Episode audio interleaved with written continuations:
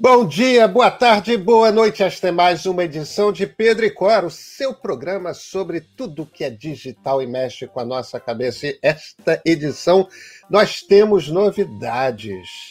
Pedro e Cora você encontra toda sexta-feira, toda terça-feira no seu player favorito de podcasts ou então no canal do Meio no YouTube. Eu sou Pedro Dória, do meu lado está Cora Rora e Cora.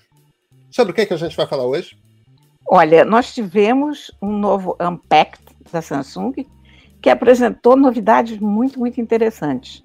Novas gerações de telefones dobráveis e um smartwatch que é praticamente uma consulta médica. Gente, então fica com a gente que a Cora vai me convencer de que celulares dobráveis fazem sentido. Vem com a gente.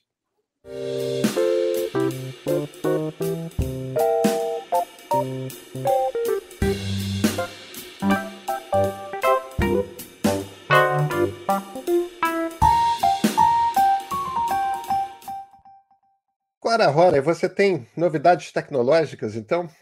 Tenho, tenho.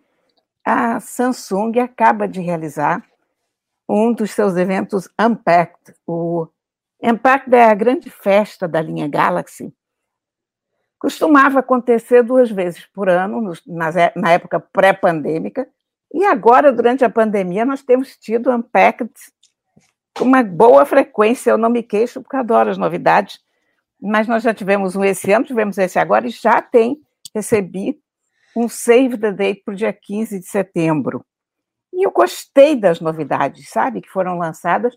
Eles lançaram as novas versões dos telefones dobráveis, o Zip e o Fold, e o Smartwatch 4, que é o novo telefone inteligente. E todas essas coisas estão com novidades bem curiosas.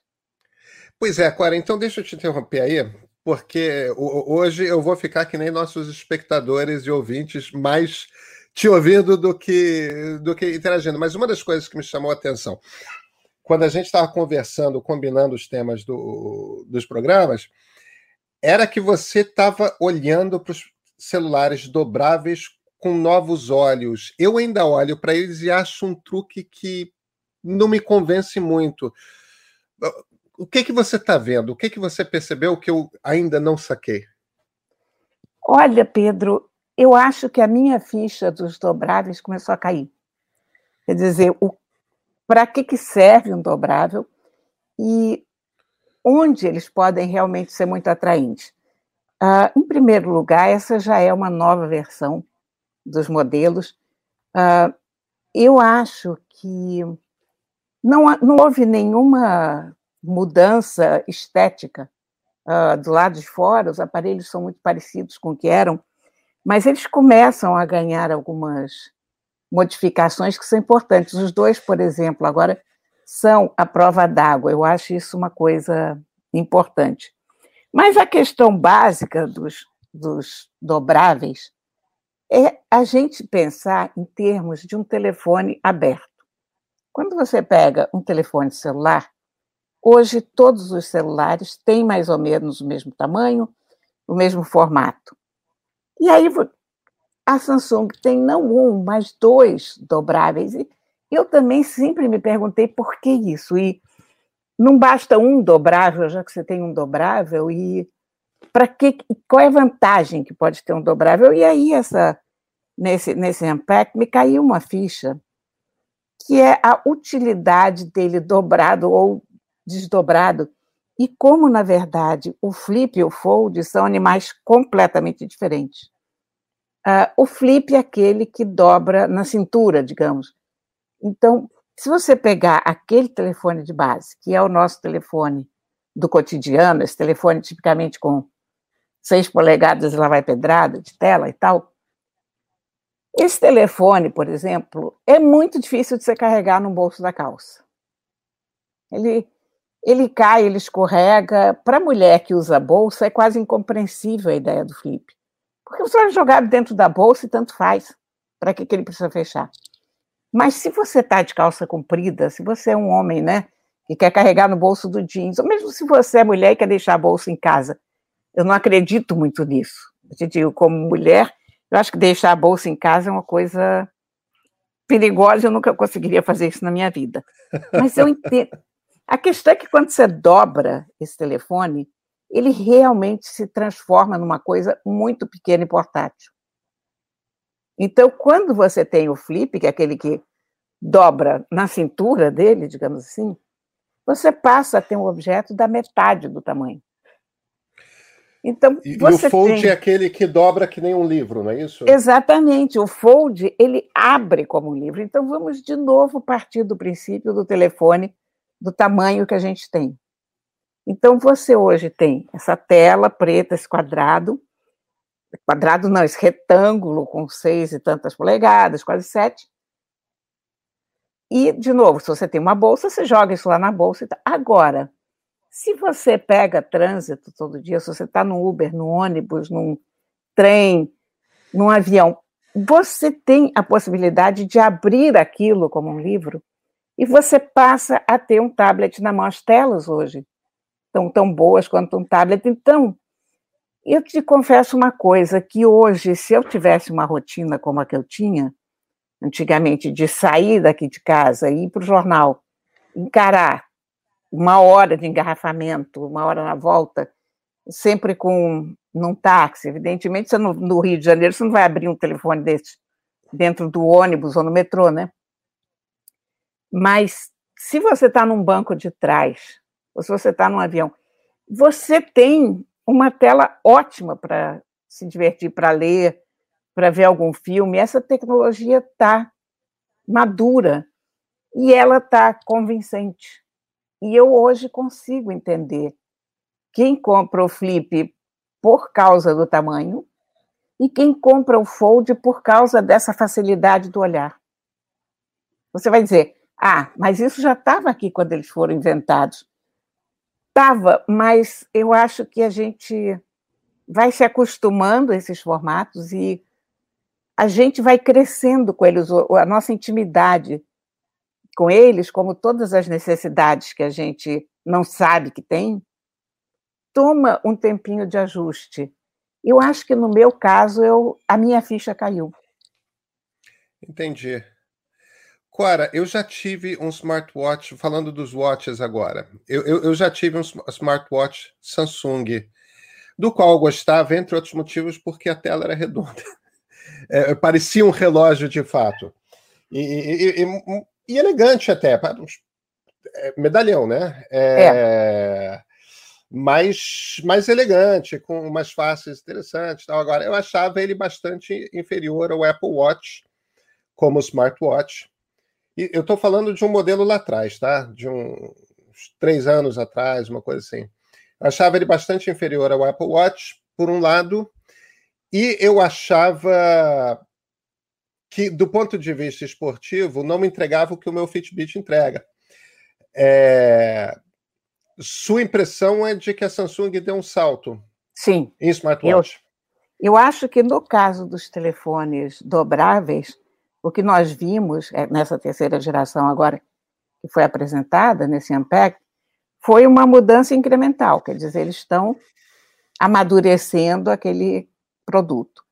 No caso dos relógios, eu acho que houve um salto imenso. O primeiro salto é que eles deixam de usar a interface da Samsung e passam a usar uma interface que foi desenvolvida junto com a Google.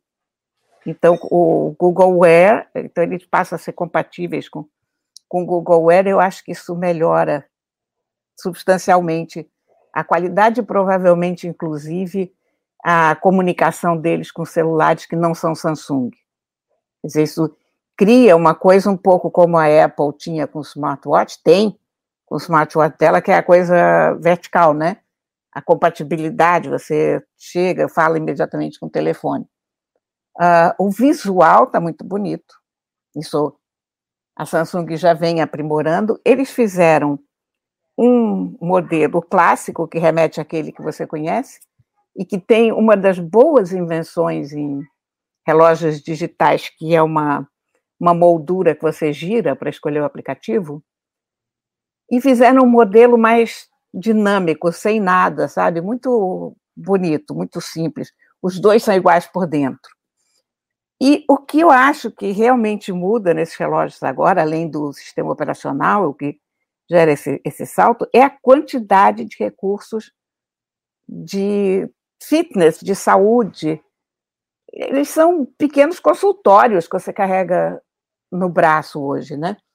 O, eles vêm com medidor de oxigênio, nível de oxigênio no sangue, uh, eles medem os teus batimentos cardíacos, eles fazem um eletrocardiograma o tempo todo, eles medem a tua pressão, eles fazem um, uma leitura de bioimpedância. Eles medem, eles medem pressão já? Medem pressão já, isso no momento em que você encosta dois dedos, você tem que fechar um, um circuito aqui, né? Uh, eles, eles fazem a, um, uma coisa chamada bioimpedância, que é um retrato do teu corpo naquele momento. Eles fazem uma análise do teu organismo todo, de massa muscular, massa gordurosa, massa óssea, uh, qual é o teu BMI, Isso, Quanto Isso é bem você... mais do que o Apple Watch faz, né? ele, o, esse B, essa bioimpedância, que eles chamam de BIA, né? B, BIA, né? O, esse negócio a Apple não faz. Isso é, isso é, é um first. Isso é aquele exame que você antigamente ia no consultório do endocrinologista, deitava lá na, na cama, ele te espetava aqueles eletrodozinhos e aí depois ele te dizia quanto que você estava de massa magra, massa gorda, pá, pá, pá. Dava o retrato. E, e faz, a, e faz a distribuição, né? Onde que a gordura está concentrada, se é no abdômen, se é nos braços, isso. se é nas pernas. É. Agora, existe uma dificuldade, isso me deixa curioso. Eu tenho uma balança inteligente da, da Fitbit, é, que faz bioimpedância. E, e, ao mesmo tempo, por outros motivos, eu frequento uma endocrinologista, é, tipo, de frequentar mesmo, a cada três meses eu tô lá. E, e, ela tem uma máquina de bioimpedância de consultório médico que já não, não se usa mais eletrodo, mas hoje você usa aquelas que você pisa descalço, com pouca roupa, evidentemente, é, na máquina, no metal da máquina, e você segura na mão duas varas separado assim do corpo. E existe uma diferença imensa na bioimpedância que a balança inteligente que eu tenho faz da máquina. A máquina é muito mais precisa, justamente porque você está tocando com ambas as mãos e ambos os pés. Então, ela está. O, o, o sinal elétrico que está transitando pelo seu corpo para medir gordura, músculo, água, essas coisas todas, está entrando por várias partes, enquanto que a balança tem o problema, que eu não sei se é um problema tecnológico que já foi resolvido, de como você só está com os pés nela, ela é bastante precisa nas pernas e ela, conforme vai subindo o seu corpo, ela vai perdendo precisão. Então eu fico curioso de uma coisa apertada no seu pulso, quão precisa ela é em, em, relação ao equipamento que as academias têm, que os médicos têm. Olha, esse exame, ele, isso, isso ele não te dá continuamente, você tem que tocar com dois dedos, um, e não pode encostar esses dois dedos na tua mão, você toca em dois pontos do, tele, do, do teu relógio, porque aí você faz um círculo completo com o teu corpo, né? Você tocando uhum o, o relógio ele tem dois pontos de leitura para fazer aquele aquele circuitozinho do teu pulso e os dois dedos da outra mão. E eu tenho um certo medo que isso vire uma fábrica de neuróticos, né? Porque a gente a gente já é surtado com uma balança que é uma balança comum. Eu ainda não passei para esse estágio da balança inteligente, né? Agora, você usar uma balança inteligente no teu pulso 24 horas por dia, resta saber como é que as pessoas vão lidar com isso. Resta saber como é que esse relógio vai se portar na natureza, digamos assim, né? Porque nós vimos o lançamento, mas a gente ainda não está usando, ele chega no dia 27 de agosto, se não me engano, nos Estados Unidos e no mundo Atlântico, no Brasil a gente ainda não tem uma data, eu suponho até que é nessa data que eles pediram para guardar, que é 15 de setembro, né? Será provavelmente o lançamento brasileiro, mas uh, ainda a gente tem que descobrir várias coisas sobre esse relógio. Mas ele tem uma coisa muito curiosa, que ele faz uma análise muito legal do teu sono, como o Fitbit faz também, ou a pulseirinha da Xiaomi, enfim, como, como essas pulseirinhas fitness fazem, ele faz isso associado ao teu telefone celular. Então, o, telefone grava, inclusive, os teus roncos. A pessoa que tem apneia do sono, ela tem uma ferramenta poderosa. Você já pensou, você, ele inclusive dá a oxigenação, o teu nível de oxigenação é. no sangue, ao longo da noite. É, isso, isso é uma coisa importante mesmo. Isso é uma coisa que eu estava pensando, né? É, eu tenho apneia do sono quando eu passo de 90 quilos. E, e, eu, naturalmente, no espaço de 10 anos, eu oscilo entre. Não devia, né? Mas eu oscilo entre 85 e 93, 94. E se eu passo de 90 quilos, é, eu me ferro, tenho que emagrecer rápido tal, porque minha saúde começa a deteriorar violentamente. E eu sou hipertenso também. Aí, no meu caso, é hipertensão familiar, é aquela coisa, todos os homens da família têm hipertensão. E, e tem hipertensão desde jovens. Eu comecei com 33 anos, magro, inclusive. É, isso é, é, aquela coisa que hipertensão, mesmo eu sendo um hipertenso experiente, sabe, às vezes você está com uma dor de cabeça e você não se toca que é uma dor de cabeça de hipertensão, e, e isso é um problema, porque se você fica hipertenso muitos dias seguidos e, e, e você pode ter um derrame, Sim. entende? Você pode ter. Então, esse tipo de tecnologia, isso não é uma bobagem. Para pessoas a partir de uma determinada idade que tem eh, algumas questões de saúde crônicas, é, isso não é uma bobagem, Cora. Tipo, não, eu ter uma máquina que fica me dizendo qual é a minha pressão o tempo todo, isso é bom para mim. É, isso faz diferença na vida. E essa coisa de oxigenação que você está falando nesse mundo de Covid, né? É, é, quão útil essa coisa não é, né? Você está começando a ter uma gripe, uma coisa assim. Deixa eu dar uma olhada na minha oxigenação. Olha, você não precisa ter o oxímetro em casa. Eu descobri o oxímetro muito no começo da pandemia, porque o New York Times fez uma matéria sobre oxímetro. Isso devia ser em março do ano passado, qualquer coisa assim. E eu comprei um oxímetro, porque o New York Times falou que esse negócio era importante, e não custava tão caro assim. Eu, inclusive, fiz uma coluna falando sobre isso, de tipo, olha, o New York Times está avisando a gente que tal, papapá. E, e aí, quando eu tive a Covid, eu me dei conta de como aquele negócio me deixava sossegada. Eu passava o dia inteiro com aquilo espetado no dedo, mas muito tranquila, porque os meus níveis de oxigenação não caíram alarmantemente em nenhum momento. Uh, nem quando você teve Covid?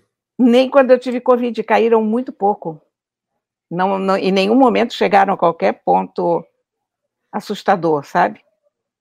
Mas hoje nós temos, a, a Covid deu a todos nós uma, uma noção da importância da oxigenação do sangue que a gente não tinha, né? É, é. A gente nem, não estava nem aí para isso. A gente aprendeu muito com a Covid, vamos lá, hein? Tivemos aulas e aulas sim. sobre vírus, sobre uh, contaminação, sobre índices é. de oxigenação. Eu não sei se nós, todos nós humanos aprendemos muito, mas alguns de nós aprendemos.